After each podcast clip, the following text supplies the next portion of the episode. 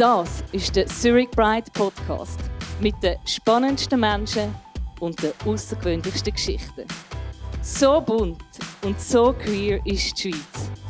Das ist die 92. Podcast-Folge und da sind Nadia Brönnimann und Alexander Wenger.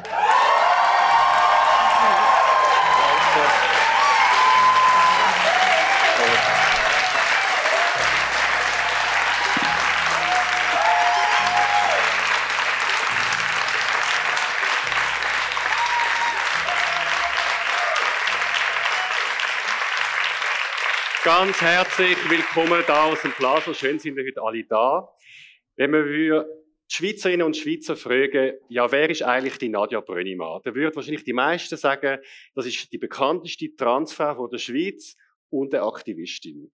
Würden wir aber vielleicht die junge Trans-Community fragen, wer ist Nadja Brönnimann, würden die vielleicht sagen, das ist eine altmodische, binäre Transfrau, die in den Medien ständig nur über ihre verpfuschten Operationen geredet hat und wo noch nicht gemerkt hat, was für Fortschritte eigentlich gemacht worden sind. Das ist einmal eine Anmoderation, würde ich sagen. Nein, aber äh, ich habe ihm es erlaubt. es gibt nämlich Aussen- und eine Innenwahrnehmung genau. von der Nadja Brönnimann und das haben wir heute anschauen, weil anhand von der Nadja ihrer Geschichte können wir ganz viele Themen aus 30 Jahren Transbewegung anschauen.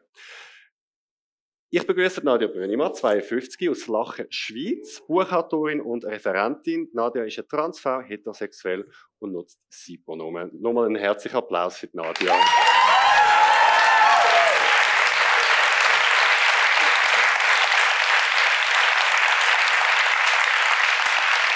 Wir können die Nadia-Geschichte nicht in allen Details ausschlachten, mhm. so wie das schon genug vorher auch gemacht ist. Wir geben euch aber die wichtigsten Infos, damit alle den gleichen Wissensstand haben. Und zwar bist du 1969 geboren in Deutschland und dann von einem Ehepaar aus der Ostschweiz adoptiert worden. Wie würdest genau. du deine Kindheit beschreiben? Die hat stattgefunden in einer Zeit, wo mir vorkommt, als wäre es 100 Jahre zurück. Es ist eine Zeit, wo man noch überhaupt nicht über das Thema Trans geredet hat. Man hat sowieso noch nicht über Geschlechtervielfalt geredet. Es hat einfach Mann gegeben, Frau gegeben. Und ich bin ein Bub gsi, bin der Christian gsi. Und ich habe aber gemerkt, irgendwie fühle ich mich einfach, irgendwie etwas in mir rein ist, stimmt nicht überein und äh, da ist etwas, wo will erforscht werden, aber was es ist und was mit mir abgeht oder was ich da genau empfinde und zu was ich es zuordnen habe ich natürlich als Kind nicht gewusst.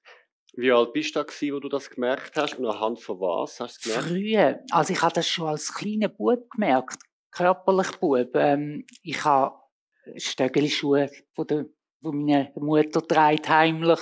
Ich habe mich in der Schule äh, wie das, was man den Mädchen zugeordnet hat, das habe ich gefunden. Das ist doch das, was auch mir entspricht. Das ist das, was ich auch möchte. Das ist das, was mich ausmacht auch. Aber nein, ich musste natürlich müssen zu den Buben gehören. Und das Rollenbild, was ein Bub zu hat, was ein Girl zu hat, das ist natürlich noch ganz stark betoniert gewesen. Und du hast mir vorher gesagt, dass sich das bei Kind im Alter von zwei bis vier entwickelt, die Geschlechtsidentität. Definitiv. Also das ist etwas, wo auch Fachleute so sagen und wo ich auch mit unterschreibe und wo sicher viel äh, Menschen da auch im Raum bestätigen, die Geschlechtsidentität festigt sich oder zeigt sich in dem Kindesalter. Man kann es noch nicht zuordnen.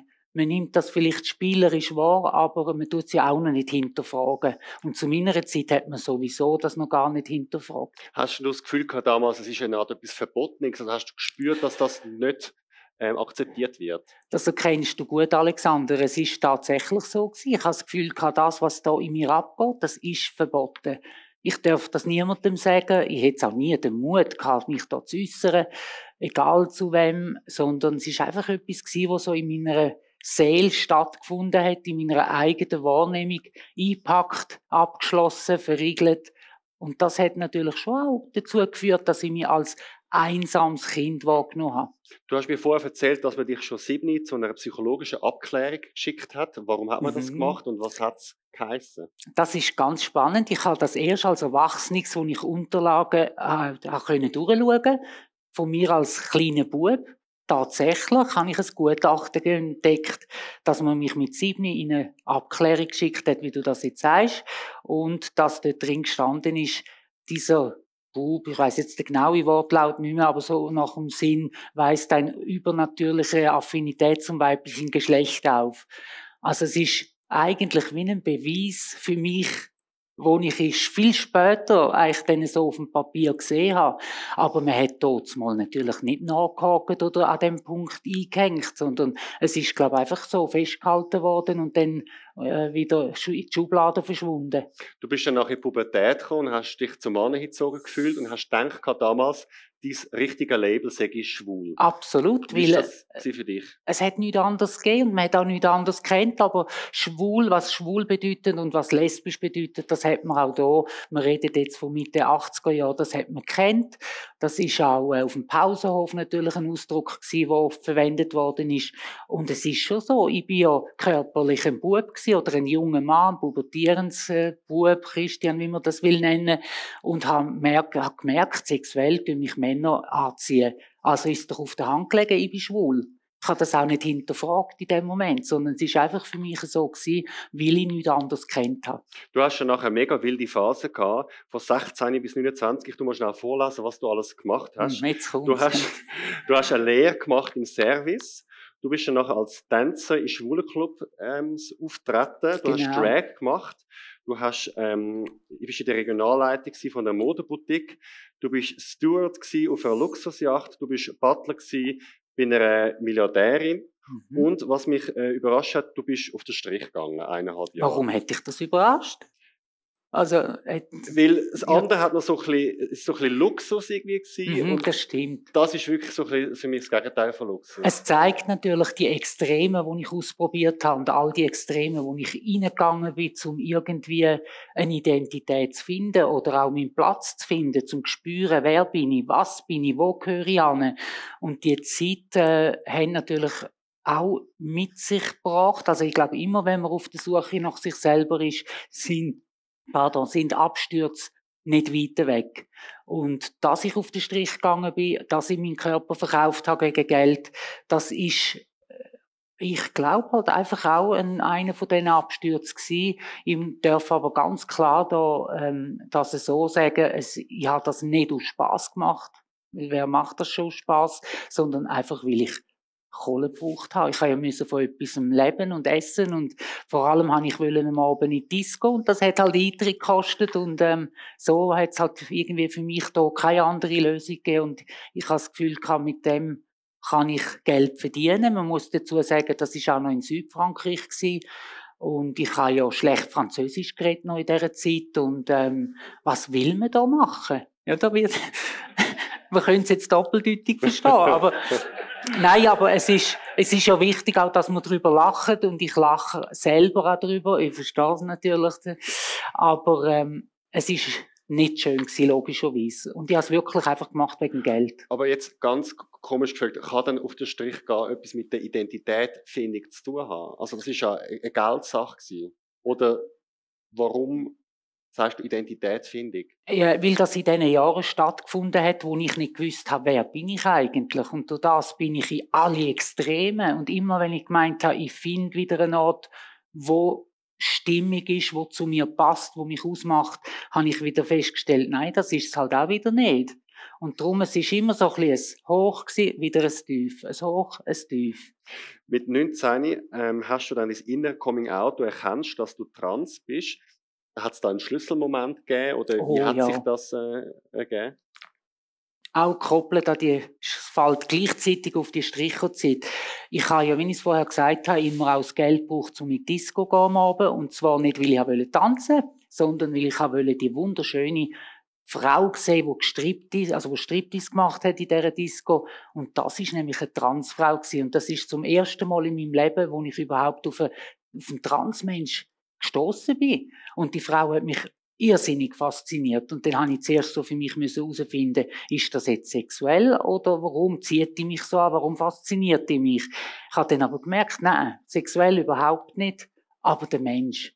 Ich habe sie dann dürfen kennenlernen und dann ist ziemlich schnell für mich klar gewesen, weil sie von sich erzählt hat, hey, hallo, das ist ja, sie erzählt ja Sachen, die ja genau übereinstimmen Zum mit meiner Beispiel? Wahrnehmung.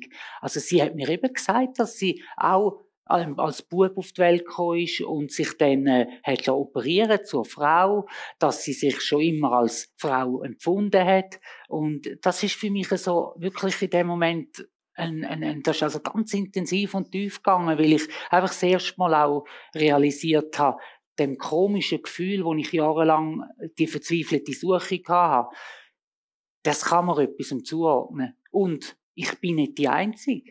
Es gibt ja andere Menschen, die auch das haben. Und auch der Begriff Trans, dass man dem ganzen Durcheinander, wie ich es hier für mich wahrgenommen habe, dass man dem eine klare Zuordnung geben kann, das ist äh, wirklich ein Aha-Erlebnis. Und was für eins. Du bist dann nachher ins Spital gegangen und hast gerade anfangen mit der Transition, aber dort haben wir dich gebremst. Was Ja. ist dort genau passiert? Das ist hier noch ganz klar in der Schweiz so geregelt gewesen. Also ich bin dann zurück von Südfrankreich via Genf und dann irgendwie in Basel gelandet und habe gefunden, so rasch wie möglich auch äh, wie die, den Weg gehen wie die Tänzerin und äh, die Geschlechtsangleichung machen. Ich bin dann beim ersten Gespräch, jetzt geheißen, Sie müssen gar nicht lange mit uns dann Termine machen. Sie werden Sie zuerst 25. In der Schweiz ist der Weg erst erlaubt, wenn Sie das 25. Lebensjahr erreicht haben. Und somit bin ich wieder auf der Straße gestanden mit erst 19 Jahren und dann ist halt die Suche und die Reise weiter. Also aus rechtlichen Gründen hat man dich abgeschmettert, weil heute ist es ja anders. Ja, aus rechtlichen Gründen. Also es ist schlicht hinweg einfach nicht erlaubt vom Gesetz her, Mhm. dass man Menschen unter 25 überhaupt in so einen Geschlechtswechsel zulässt. Und Ja. man hat dann auch, das habe ich auch nicht gewusst, man muss die sogenannte Crossover-Phase durchgehen. Mhm. Also das heisst, der, Ein der Staat Alltags gibt dir vor, eine To-Do-Liste, was du musst machen bevor er das amtliche Geschlecht dort Eine ändert. knallharte To-Do-Liste, jawohl. Zuerst die psychologische Gutachten, dann der Alltagstest, das nennt man die Crossover-Phase. Das heißt, du musst deinen Alltag schon im Wunschgeschlecht bestreiten, also dich so kleiden, schminken, gehen. Und das stellt dich ja für, vor viele Herausforderungen und auch vor viele peinliche Momente. Aber das ist halt da einfach noch Gesetz gewesen und es hat kein Wenn und Aber gegeben. Das hat sich massiv geändert, wenn man es jetzt vergleicht mit heute. Wann hat es denn für dich angefangen, dass du dich auch äußerlich äh, gekleidet hast, äh, weiblich, und dass du neue Pronomen genutzt hast und ähm, dich Nadja genannt hast? Das ist viel später gekommen. Also ich würde sagen, so um den Daumen peilt, ich weiß jetzt nicht mein Outing-Datum von meinem Namen Nadia, aber so zwischen Ende 96, 97. Also es sind nochmal ja die sieben Jahre vergangen und ich einfach nochmal warten. Ja. Jetzt hast du mit 29 angefangen mit der Transition. Du hast insgesamt 16 Operationen gemacht. Wir gehen jetzt nicht ins Detail darauf ein, aber unter anderem zum Beispiel die Nase korrigiert, Neovagina etc. Warum ist dir das wichtig gewesen, die körperliche Transition? Ist es dir so wichtig gewesen im Nachhinein oder ist es eben wirklich der Gesetzgeber gewesen? der Ich habe gar keine? Chance gehabt. Man hat ja gar nicht eine Auswahl gehabt. Es hat geheißen, entweder bleibst du im körperlichen Mann, entweder bleibst du Christian, oder du machst die OPs und die Anpassung, oder dort mal hat man sie eine Umwandlung genannt, und wirst zu Nadja. Also es hat nur Black and White gegeben und ich habe gar nicht Möglichkeiten gehabt. Und das ist natürlich ähm, schon jetzt rückblickend verkehrt gewesen und auch finde ich anmaßend, dass man das Menschen so zugemutet hat. Jetzt seit dem 1. Januar können Menschen in der Schweiz ihr amtliches Geschlecht ändern, gehen im Genau. Zivilstandsamt. Man kann Mhm. auch einen Vornamen ändern, es braucht kein Gerichtsurteil mehr, es braucht keine äh, Abklärungen mehr. Mhm. Was denkst du heute darüber, dass es heute einfacher geworden ist und dass es damals so schwer war für dich? Ähm, ich kann nur staunen, wie weit oder wie stark sich unsere Gesellschaft entwickelt hat, wie man in dem Thema Geschlechterwahrnehmung und Rollenbilder und auch, wie man, auch mit dem Thema Trans, wie man mit dem heute so anders umgeht und was da passiert ist an Enttabuisierung und an Sensibilisierung, das ist eindrücklich. Also gerade die ähm, Erleichterung jetzt für die, für die Vornamensänderung und Personenstandsänderung etc., das ist ein finde ich schon ein wichtiger Meilenstein und ähm, erleichtert Menschen, die jetzt an dem Punkt stehen, wo ich mit den 90er Jahren gestanden bin, erleichtert denen vieles ungemein. Jetzt zurück nochmal, ähm, wo du eben 29 gewesen bist und die Operationen gemacht hast.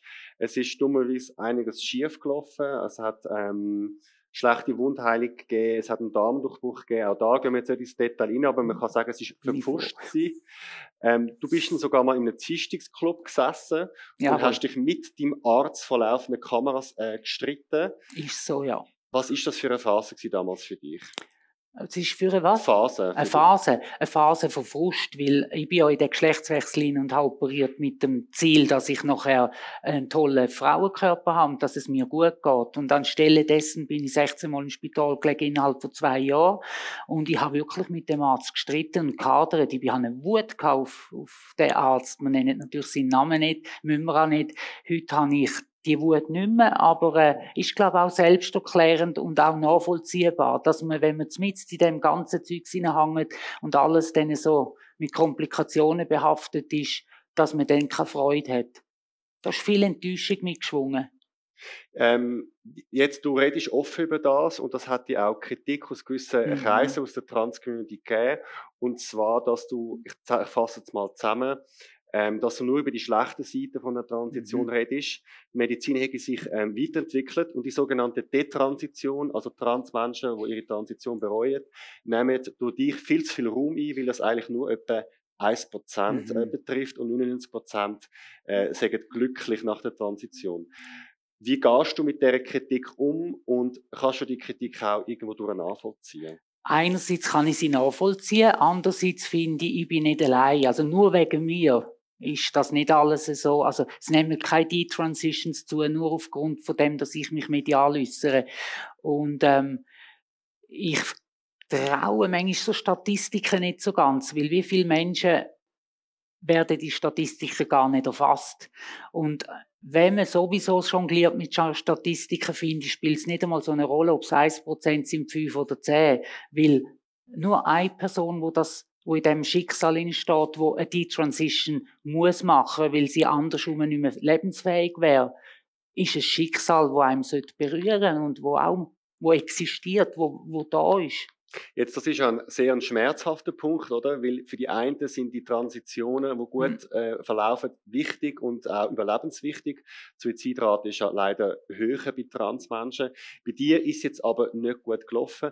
Wie, wie findet man jetzt zwischen beiden Wünschen eine Balance. Dass man einerseits den Weg möglichst einfach macht für Leute, die den Weg gehen aber auch, dass man trotzdem nicht vergisst, dass jede OP, jetzt unabhängig ob Transition oder nicht, auch Gefahren beinhaltet. Genau, wie so vieles liegt, glaube ich, der gesunde Wege so ein bisschen in der Mitte. Ich finde es richtig, dass wir uns weiterentwickeln. Ich finde, ich bin auch ein Stück weit stolz, dass man sich weiterentwickelt, ähm, gerade in, in Bezug auf äh, Transwelt und Transthematiken.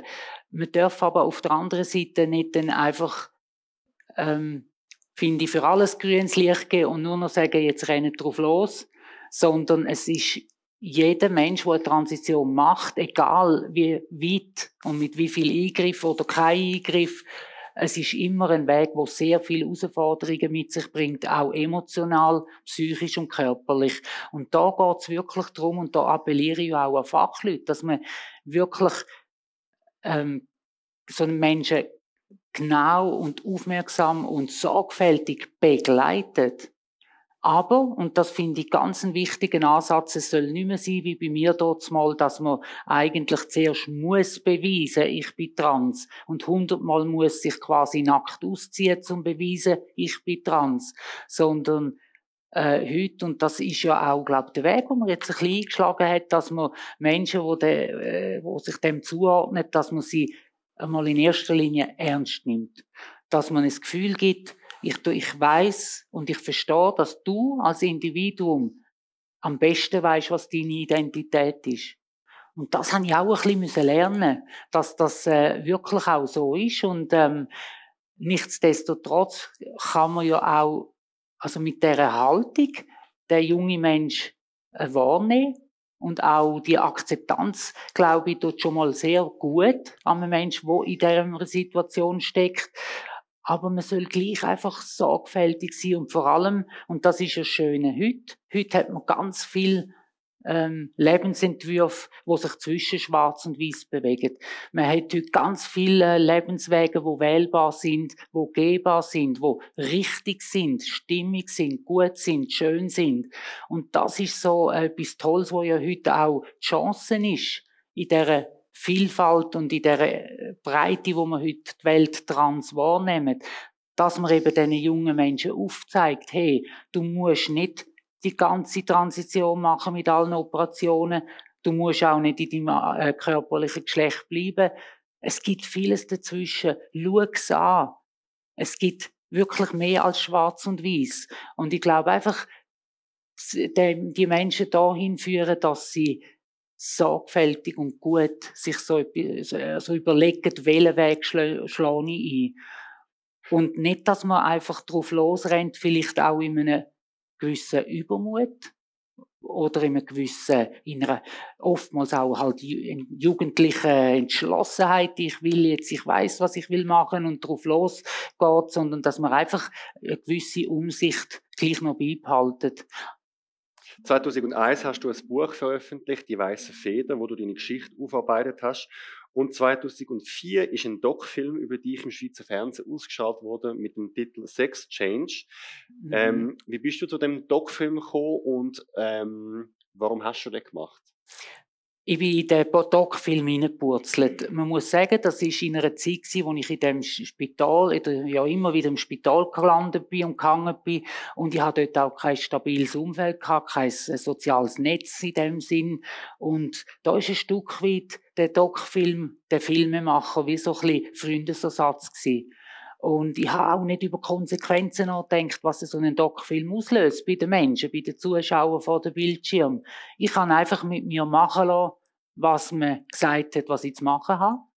Ähm, und so sind auch mittlerweile Szenen in dem Doc-Film, die ich heute fürchterlich finde, wo ich absolut... Zum Beispiel? Dass man mich zum Beispiel äh, richtig angestachelt hat. Also man hat mir einen Kalbsmagen in die Hand gedruckt und ein Messer, das Metzgermesser. Und der Regisseur hat gesagt, so, jetzt lass deine ganze Wut, die du hast auf der Herz, lass mal, und, und, oder? Und ich, und dann habe ich so ein bisschen vorsichtig darauf eingestochen, mehr, du, du bist doch wütig auf der Herz, zeig das. Und so habe ich halt am Schluss wie eine Irre auf den Magen eingestochen und das ist nachher in dem Doc-Film gezeigt worden.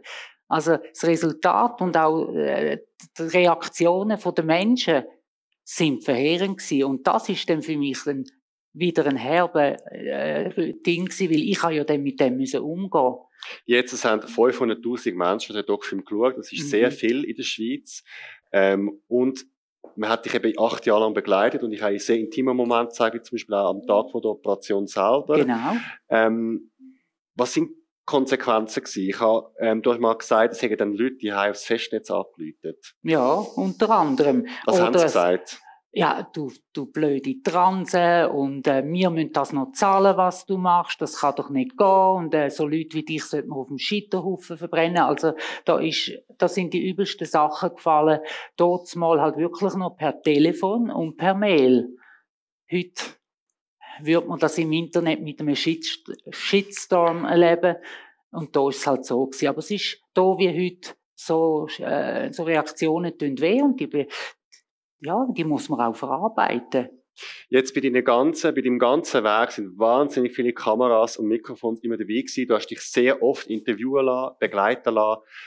Was hat dich motiviert, so vieles der Öffentlichkeit preiszugeben? Einerseits auch, wie ich es beim Doc-Film jetzt schon ein bisschen gesagt habe, ich habe mir das gar nicht so gross überlegt. Ich habe es einfach gemacht.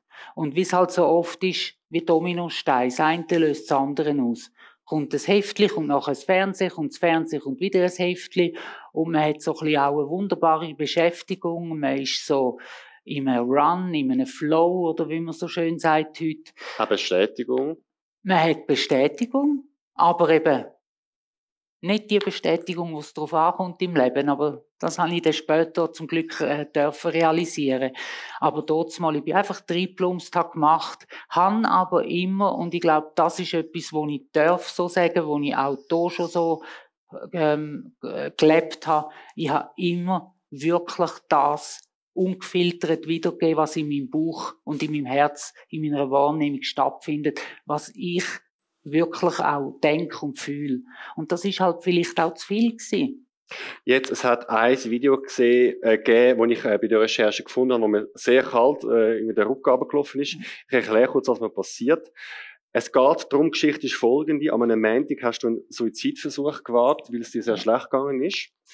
Das haben die Medien irgendwo durch erfahren. Und am Freitag hockst du schon auf einer Parkbank, lass dich von der Kamera begleiten, äh, vom Schweizer Fernsehen. Und sie haben im Schnitt vom Robbie Williams und das Lied viel drunter da und noch Archivbilder von der Transfrau Coco ähm, reingeschnitten und, ja. und gesagt, die hat sich ja umgebracht. Aber bei der Nadia Brunima ist der Schlusssatz gewesen, hoffen wir, dass bald wieder die Sonne scheint.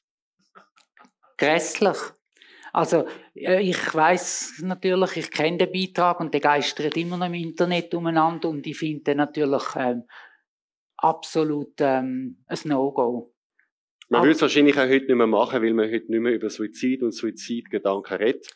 Äh, damals sind die Medien noch ein bisschen mhm. härter drauf gewesen. Und in einem Moment, wo du so etwas gerade erst ein paar Tage vorher versucht hast, bist du nicht klar deiner Sinne.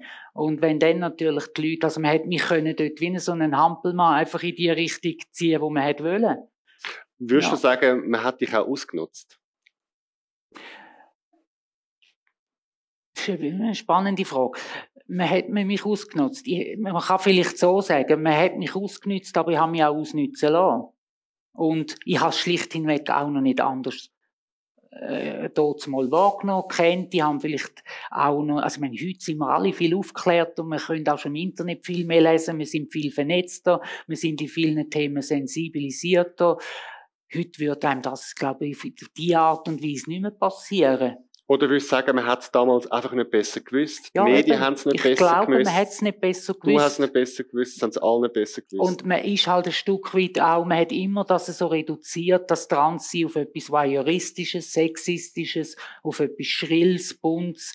Ich habe in diesen Jahren oftmals auch tolle Sachen erlebt, schöne Sachen erlebt, gesunde Sachen in meinem Leben gehabt.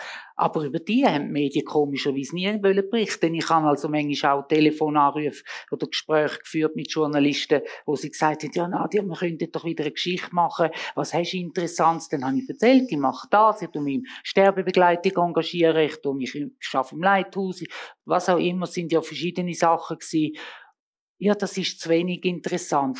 Wir brauchen Buntes.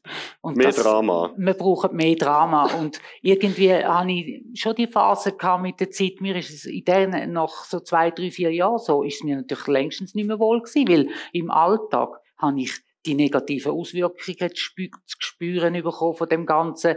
Und haben wirklich auch so ein bisschen gefeitet mit diesen Journeys, dass man ein bisschen mich als Mensch auch zeigt und nicht nur als kaputten Haufen, der 16 Mal operiert hat. Und ähm, das ist aber uh, schwierig gewesen. Man hat einfach wieder, ich habe wieder Stempel auf mir gehabt, das Stigma, ähm, die Positionierung von mir, das Bild, wo man von mir auch ein bisschen wollen betonieren und daraus rauszukommen, das hat Jahre gebraucht. Was würdest du denn jetzt für ein Fazit ziehen?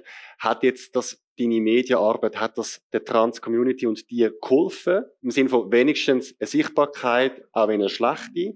Ähm, oder würdest du sagen, es ist mehr positiv wie negativ gewesen? Oder wie würdest du es heute beurteilen, rückblickend? Das ist jetzt auch, äh, finde ich, etwas, was die aktuelle Phase auch betrifft wo ich äh, wo, ich, wo sehr viel in mir vorgeht. Ich habe eigentlich die ganzen Jahre als negativ angeschaut. Ich habe auch, eben, ich habe negatives Feedback bekommen, auch von Menschen, Telefon, Mails etc. Ich habe gemerkt, dass das negativ meine Person auch so wahrgenommen wird, eben nicht gut. Und habe darum immer, bis erst vor so vielleicht einem halben Jahr, Jahr, habe ich immer gedacht, oh mein Gott, äh, all die Jahre furchtbar Chaos, möglichst begraben. Hoffentlich nimmt es niemand mehr wahr, hoffentlich geht niemand mehr meinen Namen googeln im Internet. Und jetzt passiert etwas ganz Spannendes. Jetzt komme ich seit so eben, äh, letztes Jahr, letzten halben Jahr, komme ich immer mehr Mails über von jungen Menschen, von Transmenschen, von Eltern von Transmenschen, wo mir danken. Wo mir sagen, aufgrund von deiner Berichterstattung damals haben wir das erste Mal über das Thema geredet. Oder betroffene Personen, wo mir schreiben, mein Outing ist mir einfacher gefallen, weil wir haben Fernsehsendungen von dir gesehen. Und dann habe ich so gefunden, wie geht das? Es ist ja immer nur die Dramaberichterstattung und doch hat es irgendwie etwas Gutes hinterlassen. Und jetzt finde ich das etwas Berührendes. Also es könnte mich schudern, wenn ich finde, dass solche Chaos, ja, wie ich sie ja wahrgenommen habe, dass die doch irgendwie etwas Gutes hinterlassen haben und dass die ihren Sinn gehabt haben. Und das stützt ja wieder da, dass ich die Erkenntnis, es hat alles im Leben Sinn, es fügt sich auch alles irgendwie richtig zusammen, nur erkennen wir es oft auch in gewissen Lebensabschnitten nicht.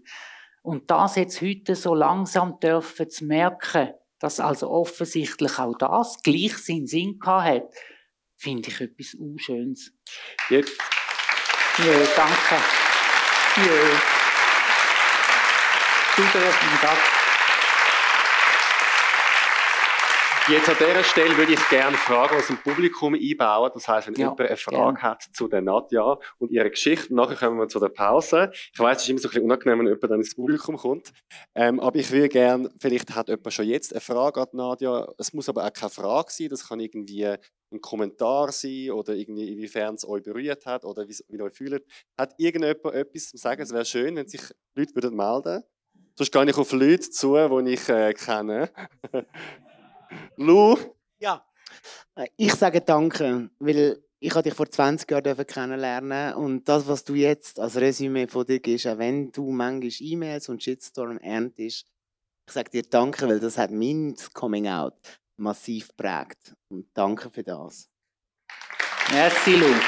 Schön zu hören. Danke. Gibt es sonst noch Stimmen aus dem Publikum? Ja, da hinten. Ich wollte fragen, was du dir anders gewünscht hättest bei der Transition? Also medizinisch oder von der Gesellschaft oder rechtlich gesehen, kannst du das ein Ärzte, also grundsätzlich, was genau nicht für sie gestimmt hat in der Transition.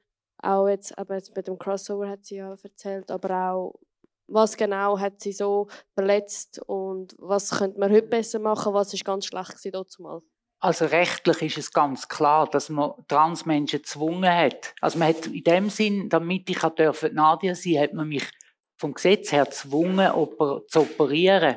Also einen gesunden Körper zu operieren mit dem Risiko, dass er nachher vielleicht Folgen davon trägt. Und das finde ich an und für sich eine sehr eine verrückte Situation, die wir hier hatten. Und da bin ich so etwas von froh, dass wir von dem heute abgewichen sind.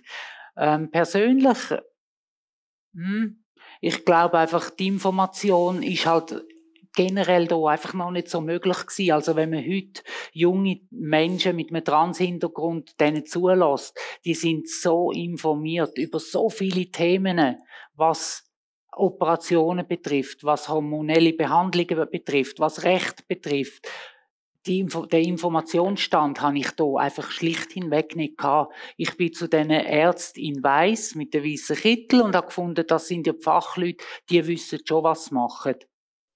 Und heute gibt es ja auch TGNS, also einen Verband von Transmenschen, genau. wo viele Informationen im Internet sind und wo viel vernetzter ist, als wahrscheinlich damals äh, eine Fülle an Informationen herum war. Und der Bedarf ist ja riesig, also ich darf das vielleicht da schon kommunizieren. TGNS hat äh, letztes Jahr allein im 2021 507 Rechtsberatungen gemacht. Und das zeigt, dass also der Bedarf wirklich da ist. Hat jemand anders noch eine Frage zum Stellen? Also, wenn du dir vorstellst, du wärst jetzt, wärst jetzt wieder jung, also so in meinem Alter um die 20. Mhm. Ähm, uh. ich habe nicht gesagt, du bist alt. Ich habe nicht gesagt, du bist alt. Du bist immer noch jung. Aber einfach so um die 20. Ich verstehe Mit der jetzigen äh, Rechtslage und äh, gesellschaftlichen Situation, würdest du einen ähnlichen Weg gehen oder würdest du sogar in eine andere Richtung gehen, non-binär oder würdest du dich wieder für den Weg entscheiden? Du hast den Nagel auf den Kopf getroffen. Das ist vielleicht das erste Geheimnis, das wir heute rauslösen. Ich gehe davon aus, dass ich heute einen non-binären Weg wählen würde, ja. Definitiv. Ja, erstmal vielen Dank ähm, für das Erzählen deiner spannenden Lebensgeschichte. Ähm, was mich interessieren würde, wie war es für dich damals in der Arbeitswelt? Also wie haben Arbeitgeber oder auch Arbeitskollegen in, oder Kolleginnen ähm, auf, auf deine persönliche Geschichte und äh, ja, reagiert? Mhm. Also ich habe ein Beispiel, ich habe hier zum Beispiel, also in dieser Zeit äh, in einer Firma als Verkäufer geschafft, Verkäufer sage ich bewusst, wo Turnschuhe verkauft hat und ich habe mich dann dort geoutet und habe dann ja, also quasi dann auch gesagt, dass ich Nadia bin, dass ich den Weg jetzt auch operativ medizinisch gegangen und dann habe ich Kündigung auf das kassiert.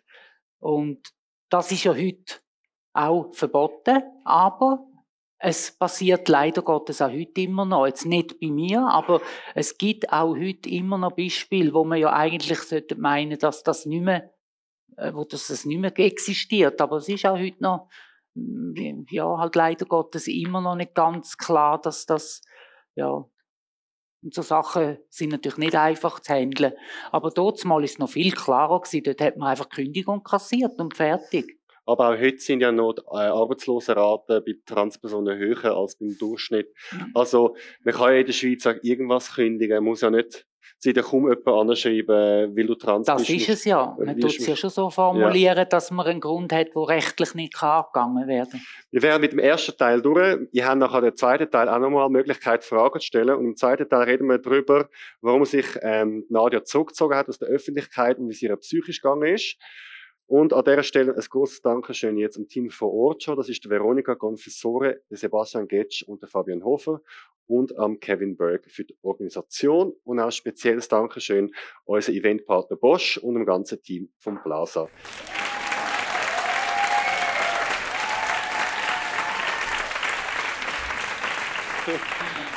Wir haben vor der Pause darüber ja. geredet, dass äh, du in einem Tief bist und jetzt gehen wir aber. Jetzt gehen wir wieder auf, ich habe es dir versprochen. Sehr gut. Aber du hast dich als ersten Schritt, du hast dich zurückgezogen und musst zu dir selber finden.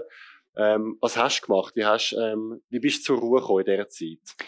Indem ich einfach dem Rummel mal entflogen bin. Ich bin von Zürich auf Einsiedeln gezügelt, habe bewusst auch die Natur gesucht, die Ruhe gesucht, die ländliche, auch ein bisschen bodenständigere Lebensweise und Lebensart und ähm, habe einfach auch gemerkt, es ist wichtig, dass man seiner Seele und sich selber als Mensch, also auch die stille Seite von der Nadia, dass ich die denen einmal Aufmerksamkeit gebe.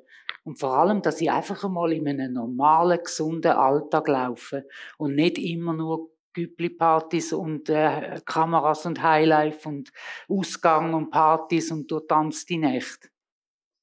Und was hast du äh, für eine Nadja äh, kennengelernt? Wie ist, wie ist so in Einsiedeln?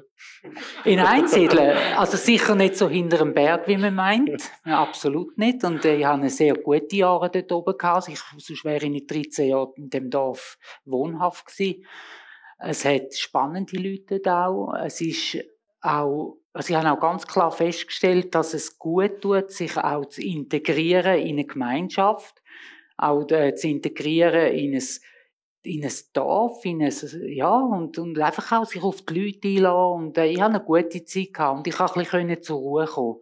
Und ich glaube, das ist ja vor allem so wichtig gewesen, auch so von diesen ganzen Chaosjahren, die wir vorher besprochen haben. Und was hast du geschafft? Was hast du gemacht, den Tag durch?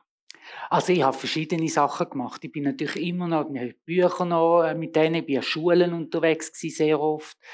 Äh, ich hatte auch immer so ein bisschen Projekte gehabt, also ich bin durchaus immer äh, auch beschäftigt in diesen Jahren. Und gleichzeitig hatte ich aber auch genug Zeit gehabt, einfach mich mal, ähm, einfach mal äh, Normalität zu leben und einmal einfach auch mich als Nadia richtig zu spüren, wahrzunehmen und auf mich einmal zu hören, was sind meine Bedürfnisse was möchte ich überhaupt?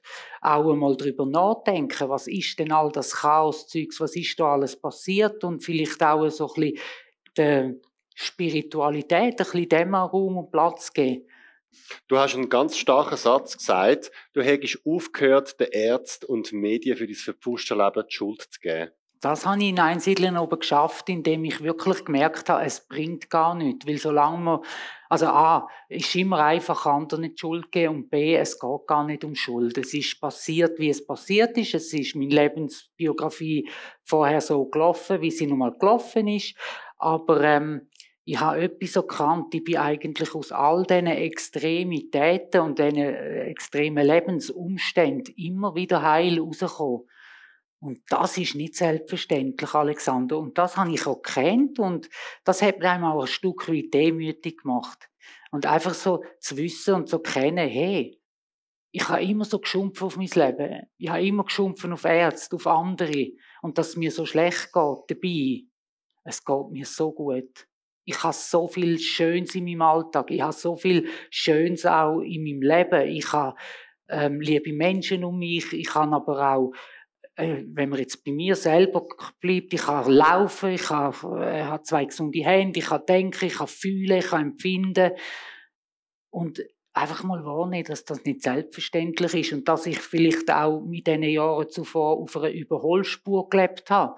Und natürlich auch alles eben immer in diesen Extremen. Das hat auch mein Körper und meine Seele gefordert. Und vielleicht habe ich ja die ein oder andere Komplikation mit dazu beitragen, weil ich halt schon so, ähm, man kann sagen, fast Raubbau betrieben habe mit meinem eigenen Leben. Und in Einsiedeln habe ich wirklich gemerkt, hey, so geht's nicht weiter und es ist wichtig, dass ich einfach auch einmal Danke sage und vergeben, loslassen, annehmen und mich aussöhnen mit dem, was ist, aber auch mit dem, was nicht ist. Und das ist ja meistens schwieriger. Also aber ich habe es geschafft. Also ein kleiner Tipp, gehen alle auf Einsiedeln. Ja, ja. Danke für den Applaus. Danke. Jetzt um dich ist es recht lang dann ruhig gewesen. Du bist dann nicht mehr in jeder Tagshow gekocht und du bist auch nicht mehr in der Badwanne für eine Home Story. Und, äh, Wann ist das gewesen? Bei jener? Aber so, ich meine mehr so die Nein, Zeit, wo du viel in den Medien stattgefunden ja. hast. Und dann, letzten Sommer, haben wir von der Zurich Pride dich kontaktiert, ob du mitmachen willst bei einem neuen Format vom Zurich Pride Podcast, der heißt der Transtisch, dass du mit zwei anderen Transpersonen, mit einem Transmann und einer non-binären Person, ähm, einen Podcast machst, wo ihr das dritte moderiert, ohne Cis-Leute. Ähm, und du bist auch an einer Trans-Arbeitsgruppe von der Zurich Pride beitreten für die allererste Trans-Pride von der Schweiz. Genau. Was hat dich dann so nach, sagen wir mal, zehn Jahren von der also von der, wie soll vom Bildschirm verschwunden, wieder aktiv zu werden?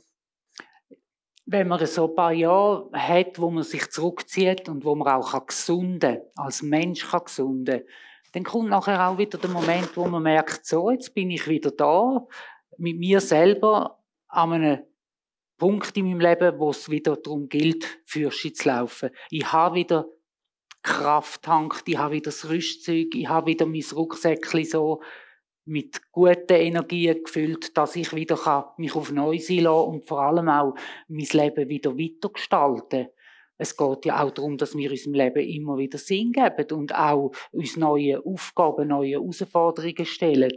Und ich habe einfach das Gefühl, kann mal, jetzt habe ich so lang eigentlich in dieser Ruhe, Ruhe reingelebt, jetzt darf ich wieder raus, weil jetzt habe ich den gesunden Abstand zum Ganzen. Jetzt habe ich aber auch Kraft und die emotionelle wie körperliche Stabilität. Ich gehe an dieser Stelle ins Publikum und zwar möchte ich euch an dieser Stelle Shannon Dobler vorstellen. Shannon Dobler ist, äh, gehört zum Zurich Pride Podcast Team und zwar haben wir die Rubrik gemacht und zwar der Trans-Tisch. Ein kleiner Applaus für Shannon.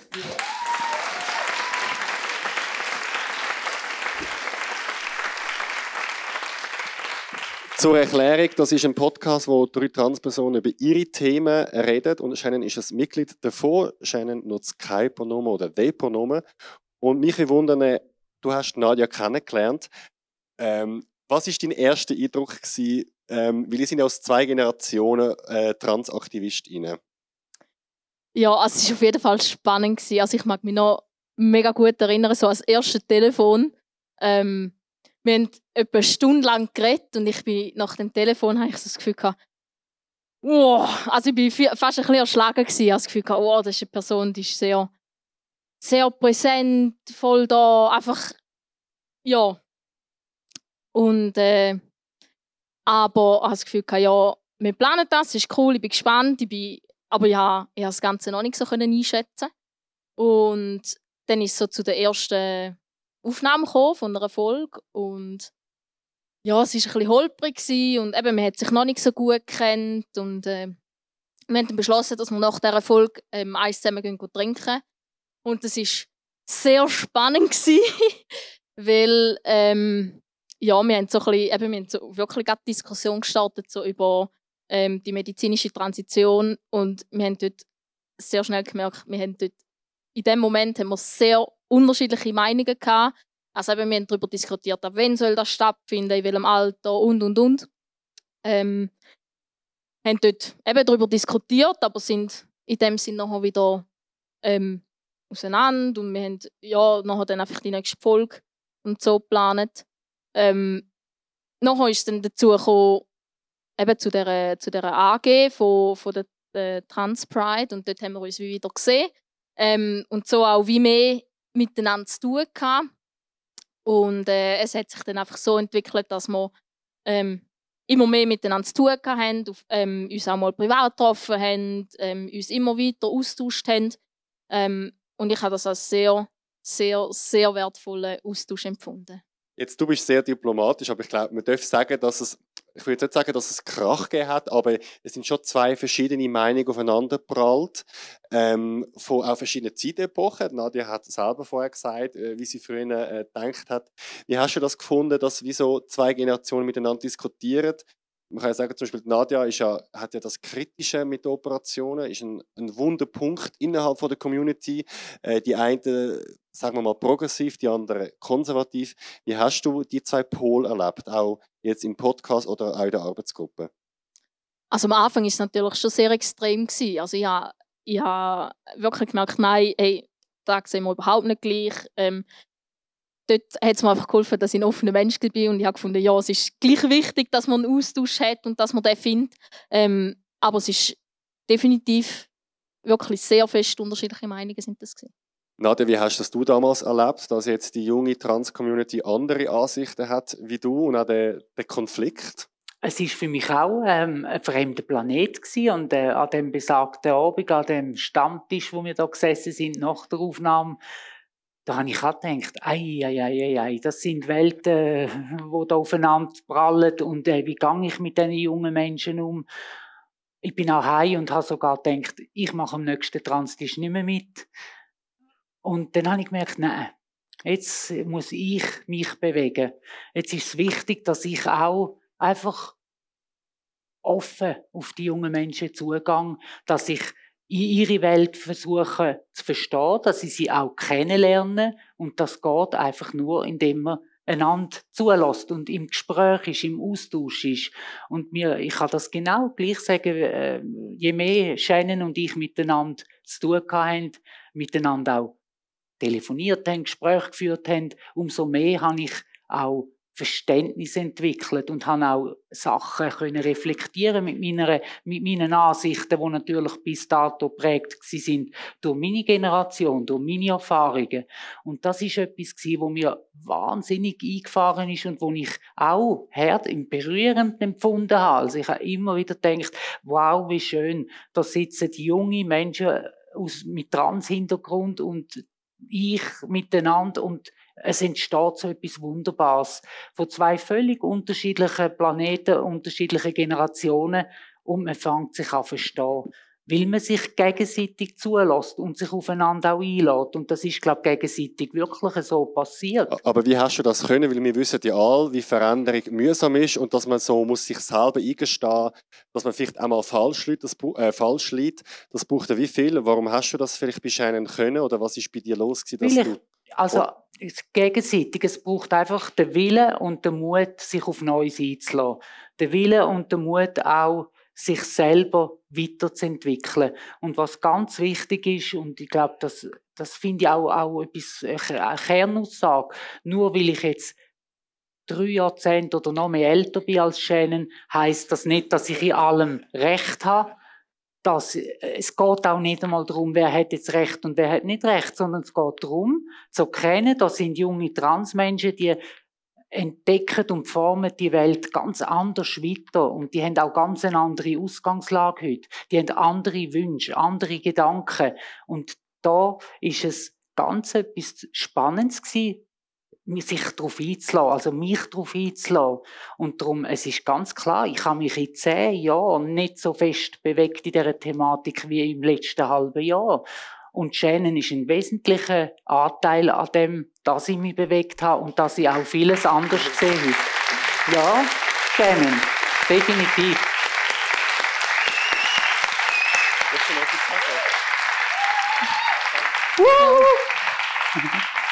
Ja, ist so. Ja, ich kann das Danke eigentlich nur zurückgeben. Es ist, eben, es ist wirklich der Austausch, den auch ich als so wertvoll empfinde. Weil eben, ich, habe, ich kann mir das mhm nicht vorstellen, wie ist sie in den 70er, 80er, 90er war. Ja, und es ist, es ist so schön, auch so einen Einblick zu bekommen. Und ich finde es einfach wertvoll, wenn man so miteinander in den mhm. Austausch kommt und so voneinander profitieren kann. Und wir merken auch, wenn wir miteinander reden, dass es gar nicht mehr um Generationen geht, sondern es geht darum, wir sind zwei Menschen, unterschiedlicher Herkunft, mit unterschiedlichen Prägungen, aber wir haben miteinander können wir unseren Weg gehen und äh, wir merken auch so ein bisschen, was wir, äh, dass es ja etwas Schönes ist. Und ich glaube, wenn das zwischen Generationen passiert, dann kann ich nur alle dazu ermutigen, sich darauf einzulassen und nicht festzukleben, alt, jung, die Generation, die Jungen, und die denken ja eh nur alle so und diese haben eh keine Ahnung mehr. Nein, immer wieder den Mut haben, offen sein, selber sich auch einen Stupf oder einen Ruck zu geben und zu sagen, so, jetzt einmal die eigenen Gedanken oder Meinungen hinten anstellen und einfach offen sein für Neues. Weil ich glaube, es gibt nichts gefährlicher als, gefährlicheres im eigenen Menschsein, als wenn man stehen bleibt. Stehen bleibt im Denken, in allem. Ja. Jetzt hat sich gesellschaftlich vieles verändert zum mhm. Positiven mhm. für Transmenschen, aber der Weg ist noch nicht fertig. Und wenn man andere ähm, Buchstaben ja. von LGBTIQ anschaut, sind gewisse Buchstaben weiter oder haben mehr Recht. Was sind denn noch so die Punkte, wo du dir für die Trans-Community wünschst, aber auch vom Schweizer Staat und von der Gesellschaft? Wo muss es unbedingt noch besser werden? Also ich finde immer, von der Art und von, von meinem Wesen her, ich sage immer als erstes mal Danke. Ich finde Danke, dass wir ein vieles schon erreicht haben. Danke, dass vieles passiert. Danke, dass es junge, engagierte Menschen gibt, wo das die Entwicklung weiter vorantreiben. Mutig, neu, frisch, mit, mit Elan. Und ähm, das ist einmal ein sicheres großes Danke sowieso.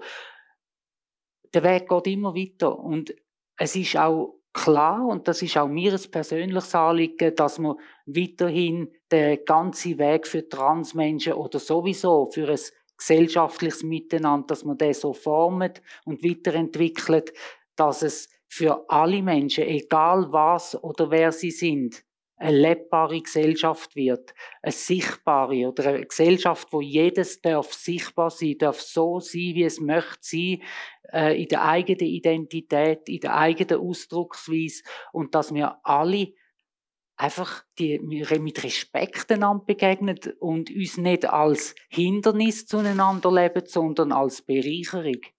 Wie siehst du, ja, jetzt sind wir,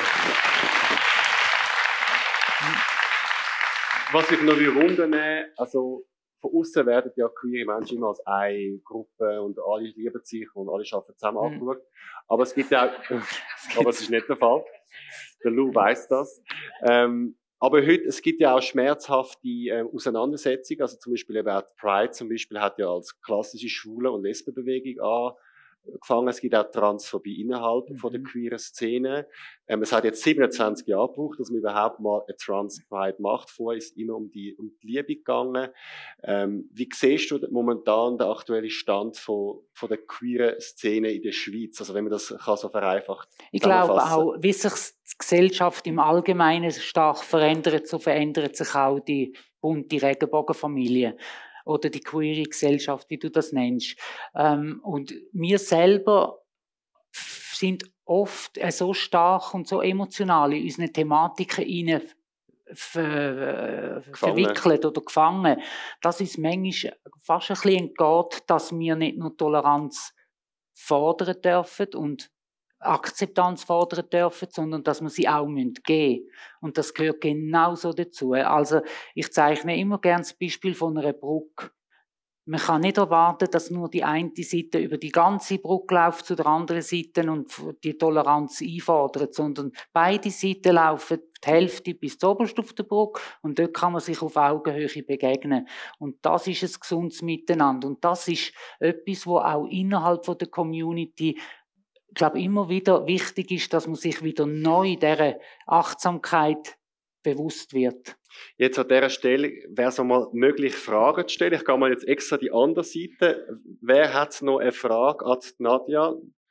Ich als junger queerer Mensch, äh, wo in der Szene recht vernetzt ist, ähm, bin in letzter Zeit immer wieder angefindet worden, weil ich mich mit dir sympathisiere.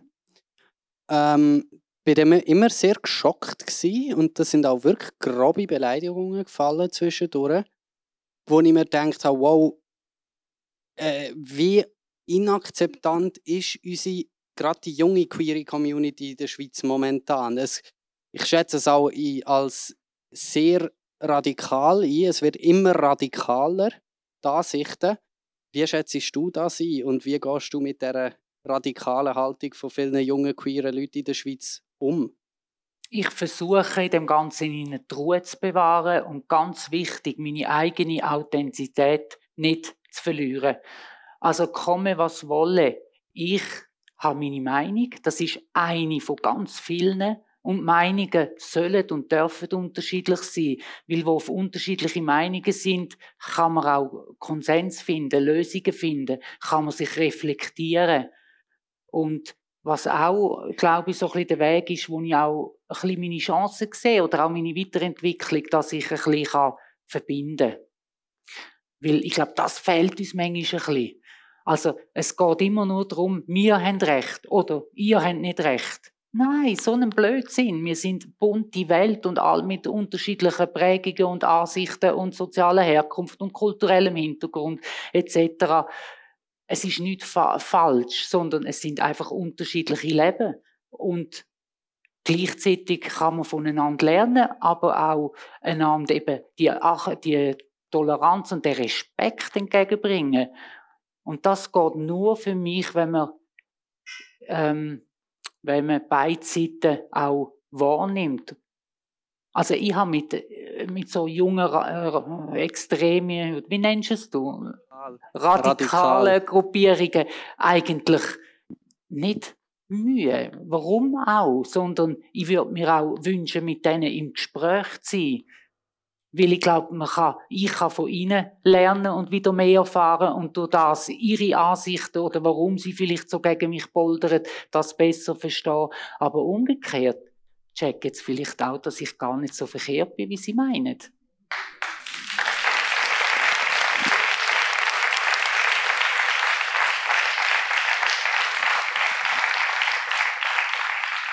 Und es ist wahrscheinlich auch ein bisschen Instagram. Das habe ich selber müssen lernen. Dass die Wahrnehmung durch Instagram, ähm, also ich betreue ja Social Media bei der Zurich Pride und amix schließe ich eben das Gefühl, alle hassen uns. Und dann gehst du wieder raus und merkst, es ist einfach eine total andere Welt ja. ähm, außerhalb von Instagram. Da haben wir noch eine Frage.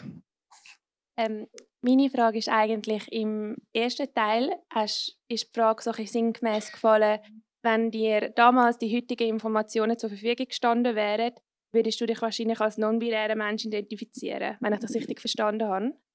Ja? Ja. Aber wieso machst du es dann nicht? Ah, das ist jetzt aber eine gute Frage. Vielleicht, weil ich auch schon in meinem Lebensweg genug, also einfach schon weit vorgeschritten bin. Ich bin prägt bis heute und jeden Tag prägt mich aufs Neue.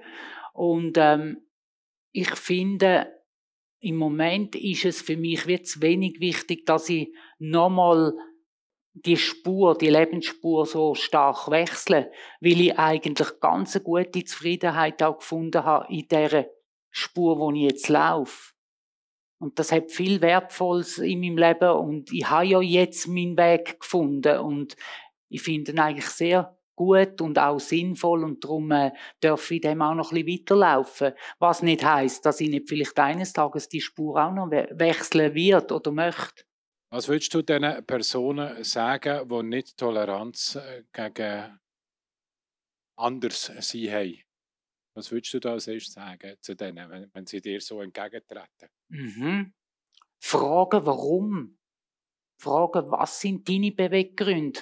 Was hast du vielleicht auch für negative Erfahrungen gemacht? Oder was, was, ähm, äh, was ist es, dass es zu deiner, dass du zu deiner intoleranten Haltung oder deiner Abwehr oder Abneigung, ähm, dass es so gekommen ist oder dass du so mir entgegentrittst? Nachfragen.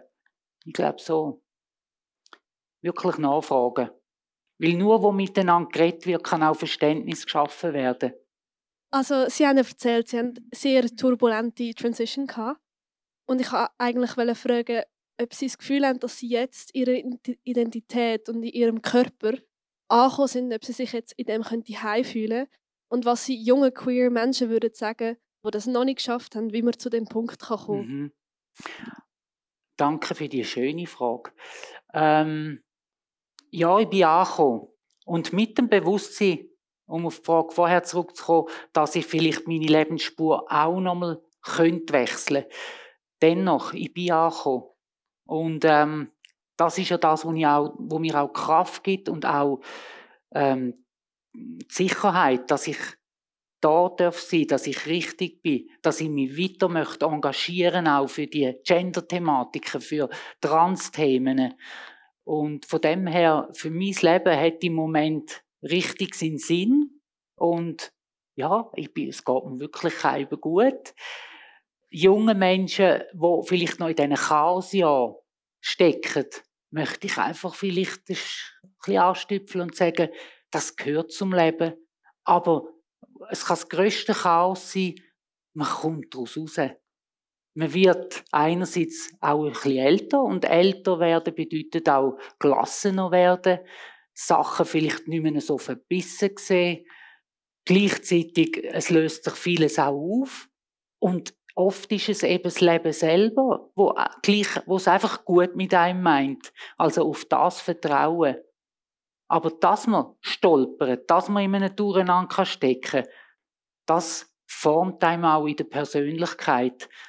Und genau das macht einem ja auch zu, lässt einem auch in der Seele als Mensch reifen, stark werden. Und das ist doch etwas Wunderbares. Und man würde es nachher vielleicht auch nicht, also, oder ich kann es auf mich jetzt beziehen, ich würde das heute nicht so schätzen, dass es mir gut geht, wenn ich nicht die Chaosjahre hätte, die Turbulenzen. Findet auch, sie sollte so Motivationstrainerin werden und Coaching? es ist meine Überzeugung. Wer hat noch eine Frage? Das ist, ganz, das ist meine Überzeugung.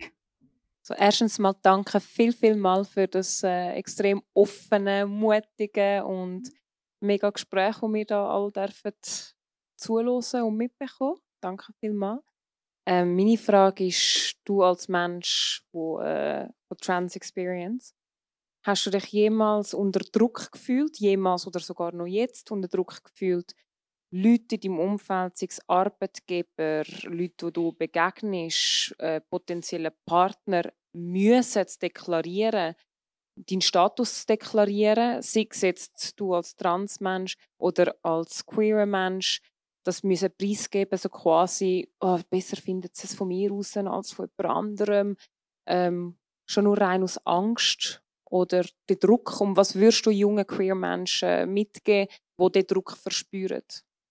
Ja, das ist eine durchaus eine berechtigte und sowieso auch eine, eine komplexe Frage. Ich da nicke auch. Ich glaube, das könnte mich, äh, es betrifft alle queeren Menschen.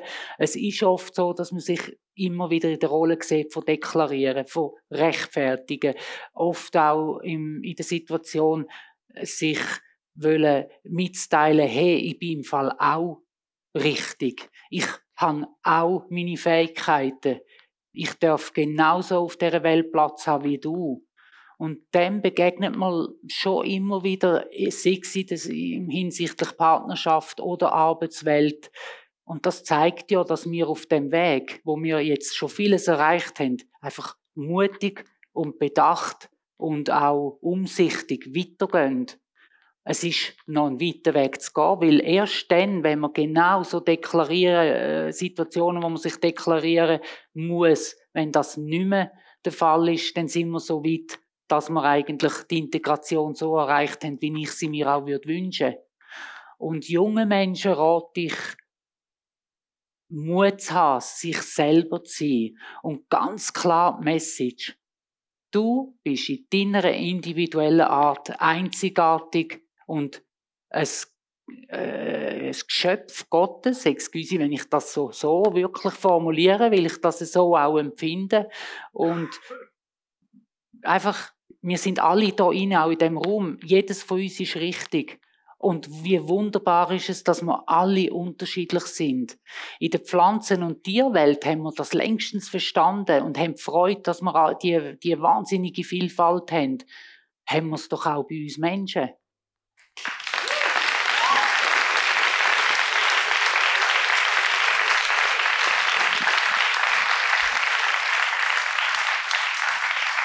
Wir haben noch Raum für eine Frage und dann wird man sonst richtig Schluss gehen.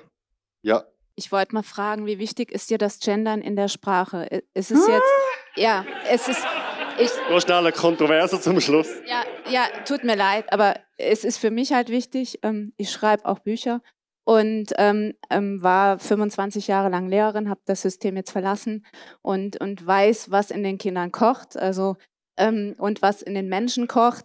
Aber ich selber, sag ich mal, empfinde das anders und hätte gerne so deine Meinung. Wie wichtig das ist das Gendern wirklich? Oder ist es gar nicht so wichtig, sondern ist mehr wichtiger, den Respekt zu fühlen? Weil wir beide kennen uns jetzt noch nicht lange. Mhm. Aber mein mhm. erster Eindruck war sofort, du bist eine Frau. Und ich denke, wenn man wahrnehmungsmäßig auf einen Menschen zugeht, fühlt man, wie der mhm. Mensch ist. Also von, von männlich, weiblich oder wie auch immer. Man kann das fühlen. Und das ist, wenn man das sieht und wahrnimmt und wertschätzt, ist das genug?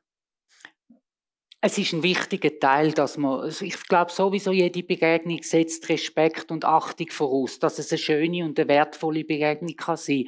Nichtsdestotrotz, wo viele Menschen sind mit unterschiedlichen äh, Geschlechtszugehörigkeiten, unterschiedlichen Lebenswünschen, Vorstellungen, ist es auch wichtig, dass man in der Sprache Rücksicht aufeinander nimmt.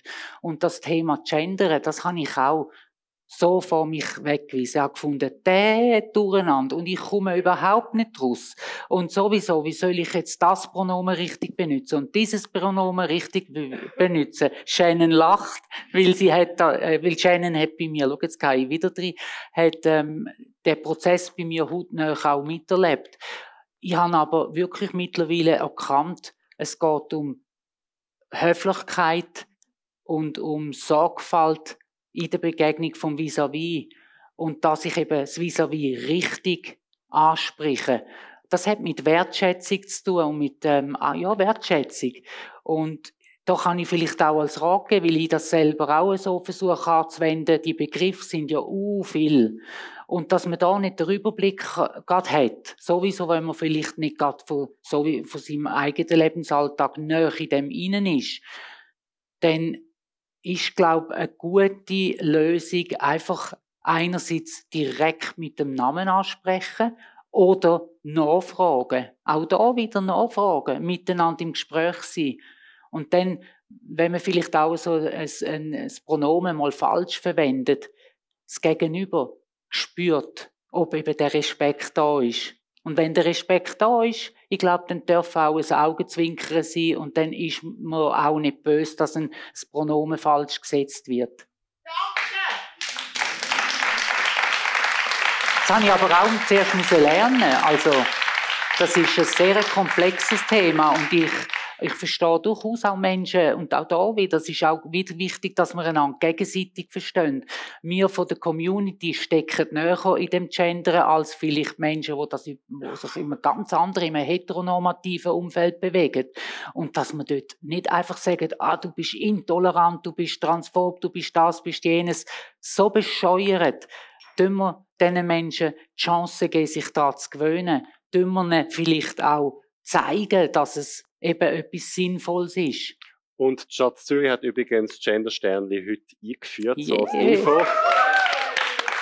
Also bevor ich, der, bevor ich der Nadia das Schlusswort gebe, noch zwei Infos. Und zwar die erste Trans Zurich Pride am 17. und 18. September, also nächste Woche. Und äh, September. Juni. ich müsste es wissen. Okay. Aber die nächste, der nächste Podca äh, Podcast und Tour, der ist im September und am 21. wieder im Plaza mit mir und der Anna Rosenwasser. Mein queeres Geheimnis. Ich kann Tickets auf eventfrog.ch bestellen und alle Informationen zu unserem Podcast und zum Verein findet ihr auf zurichpridefestival.ch. Nadia, du hast Schlusswort. Was wünschst du dir für dich und für die Trans-Community?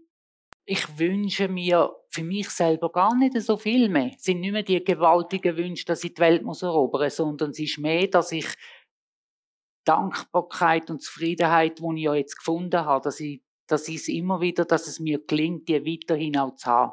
Das ist so ein das, was ich mir für mich wünsche und für die Trans-Community, dass wir in gewissen Sachen vielleicht wieder ein bisschen mehr Ruhe reinbringen, aber dass wir dass wir in eine Zukunft laufen miteinander, wo auch jeder Mensch mit Transhintergrund einfach darf sein. Und zwar ohne Angst, ohne sich zu schämen, sondern einfach im, im sicheren Wissen, es ist okay, wie ich bin.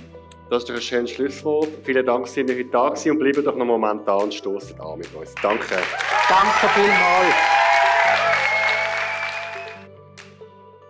Über 90 queere Geschichten, jetzt in der Mediathek vom Zurich Pride Podcast.